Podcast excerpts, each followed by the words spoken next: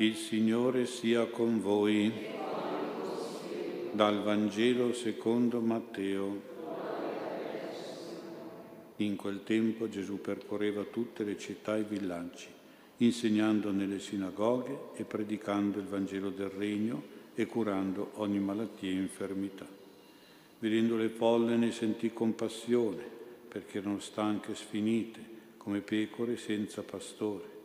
Allora disse ai suoi discepoli, la messa è molta, ma gli operai sono pochi. Pregate dunque il padrone della messa che mandi operai nella sua messa. Chiamati a sé i dodici discepoli, diede loro il potere di scacciare gli spiriti immondi e di guarire ogni sorta di malattie e di infermità. Parole del Signore.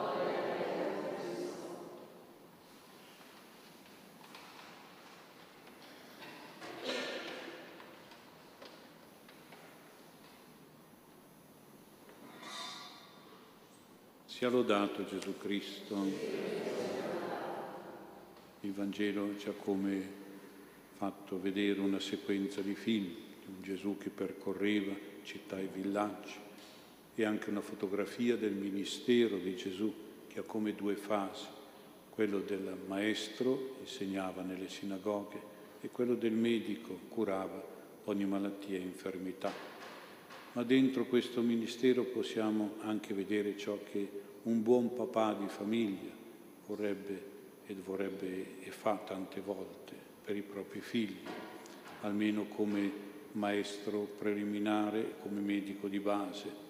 Ogni padre vorrebbe sempre insegnare ai figli tante cose, cerca sempre di insegnare e ogni buon padre cerca sempre anche di curare i figli quando non stanno bene, si dà da fare anche lui come può e lo fa soprattutto con amore, con quell'amore che spesso manca ai maestri, ai medici, che spesso sono soltanto dei professionisti o dei mestieranti.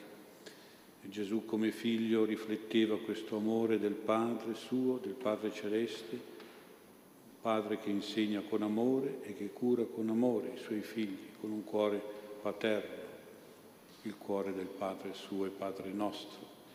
E allora è molto importante, fondamentale, per i genitori che insegnino ai figli con amore. Allora si influisce veramente sul cuore dei figli.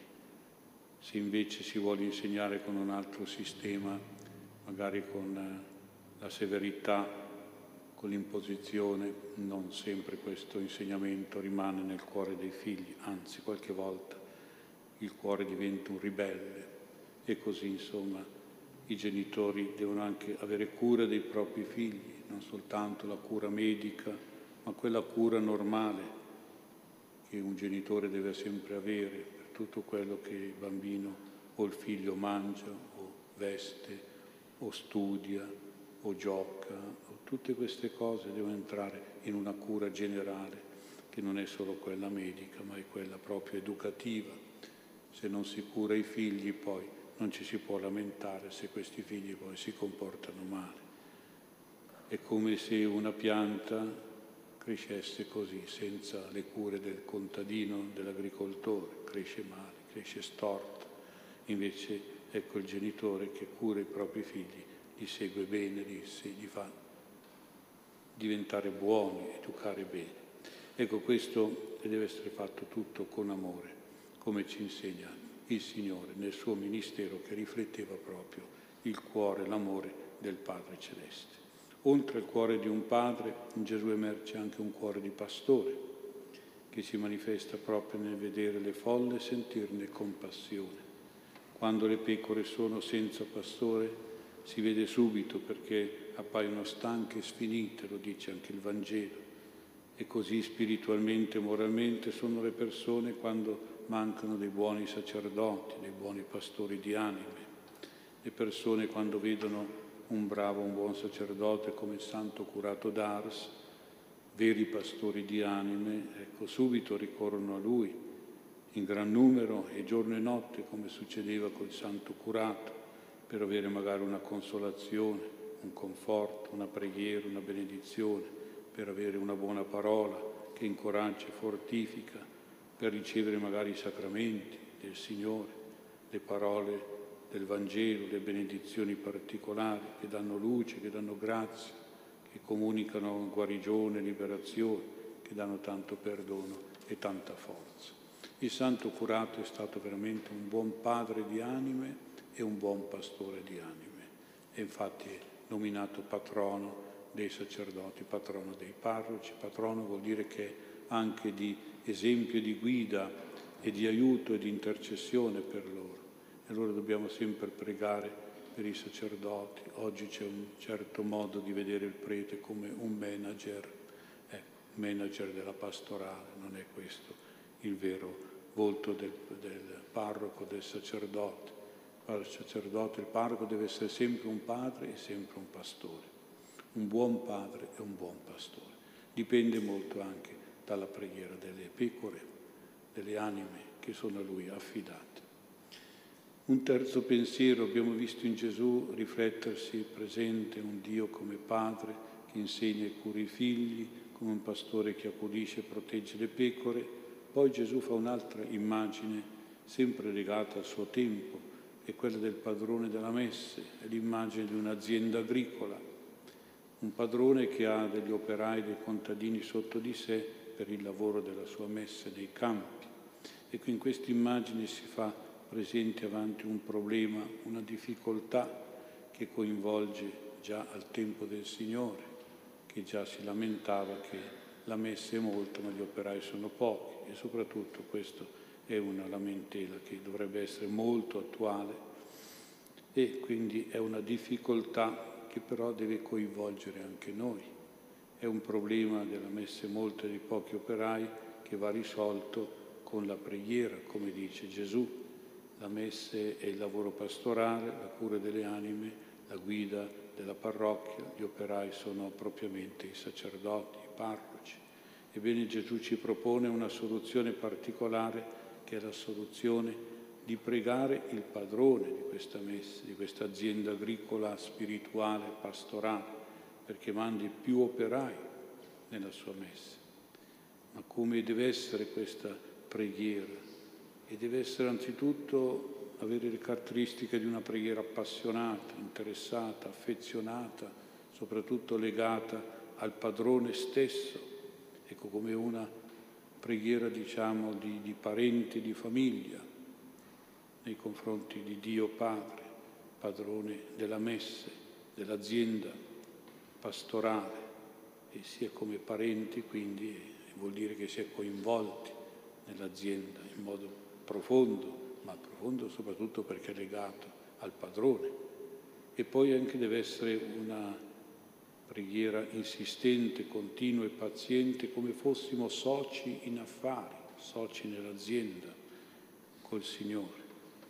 Ecco quindi con questa preghiera affettiva per il padrone, padre di famiglia, parente nostro, diciamo, e una preghiera operativa per la messe come soci dell'azienda pastorale. Ecco, questa preghiera può risolvere veramente il problema, ce l'assicura Gesù.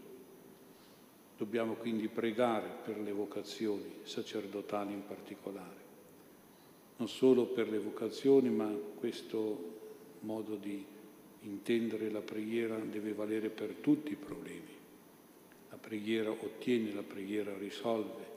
Deve essere però questa, questo tipo di preghiera molto affettiva che coinvolge il padre, il padre come nostro familiare, deve essere una preghiera operativa, realizzativa, che ci coinvolge come soci di Dio nell'azienda ecco, pastorale. Aiutati che ti aiuta, dice un proverbio, ed è vero, aiutati come un socio che si dà da fare per l'azienda, che Dio ti aiuta perché è nella famiglia interessato, è un'azienda di famiglia e Dio ti aiuta. Ecco, questo è molto importante, insomma, che teniamo presente, non solo la preghiera in quanto tale, ma con queste caratteristiche legate a questa immagine molto bella del padrone della messe e della, degli operai non è un'immagine molto vicina a noi, però è molto significativa. Quando noi preghiamo il Padre Celeste come fosse un nostro caro parente, come fosse un socio sicuro, allora i nostri problemi diventano i problemi di Dio, i problemi stessi del Signore, perché tra padroni e operai c'è lo stesso problema, nasce lo stesso problema. Diventano, tutto si risolve proprio con la preghiera. È la preghiera che diventa poi lavoro per la messa, il lavoro pastorale.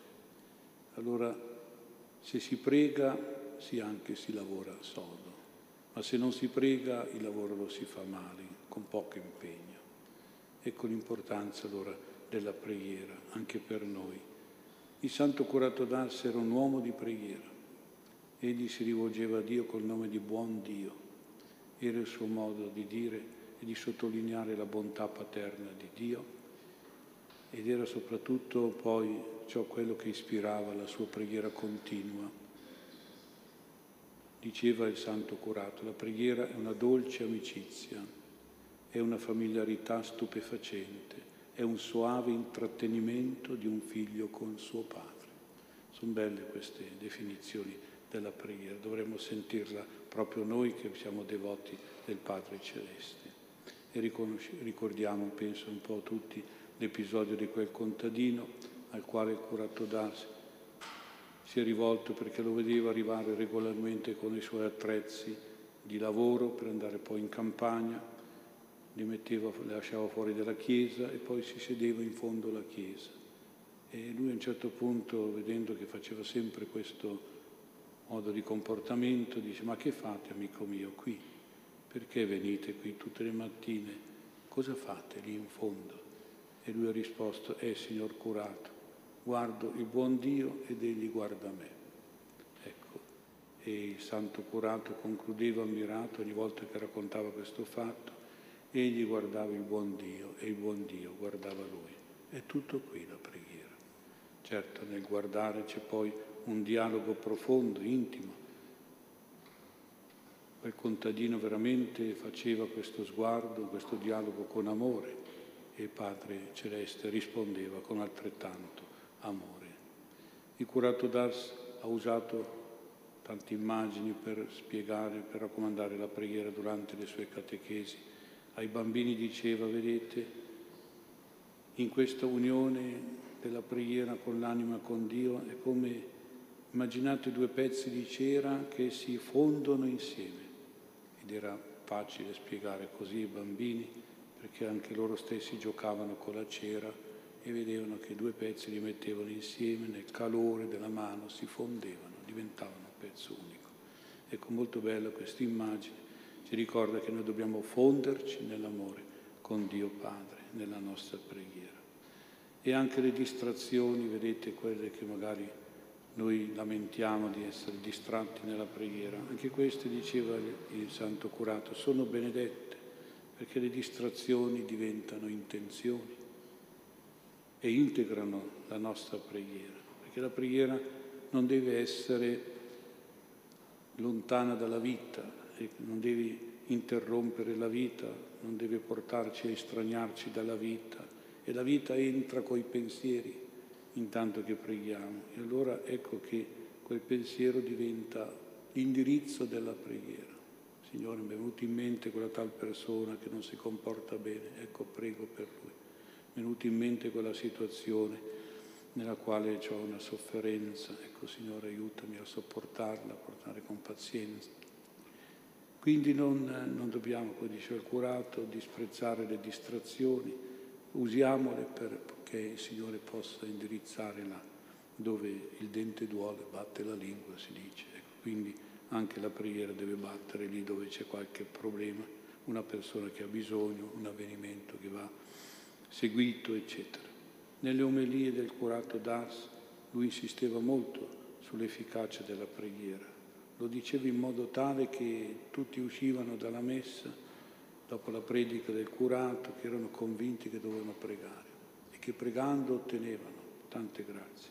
Diceva il curato, la preghiera è onnipotente presso Dio. Dio si conquista facilmente con la preghiera, fasi semplici, ma molto chiare e molto efficaci.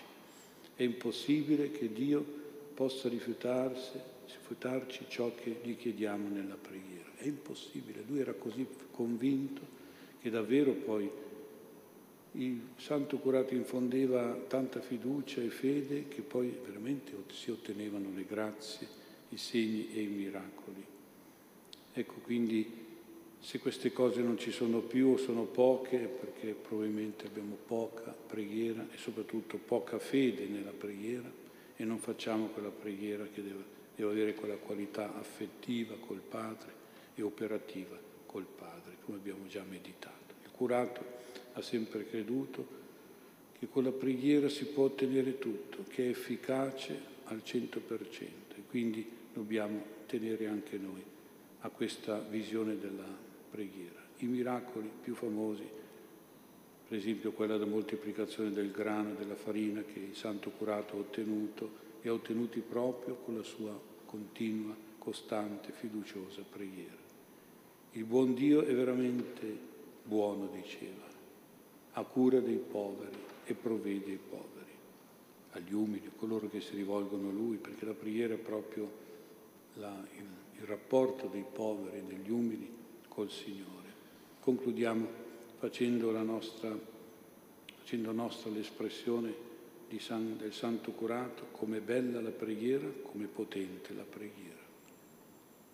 Non sempre abbiamo questo senso della bellezza e della potenza della preghiera, il Santo Curato ce lo infonda nel cuore questa sera perché possiamo davvero pregare con una preghiera bella sapendo che è una preghiera potente.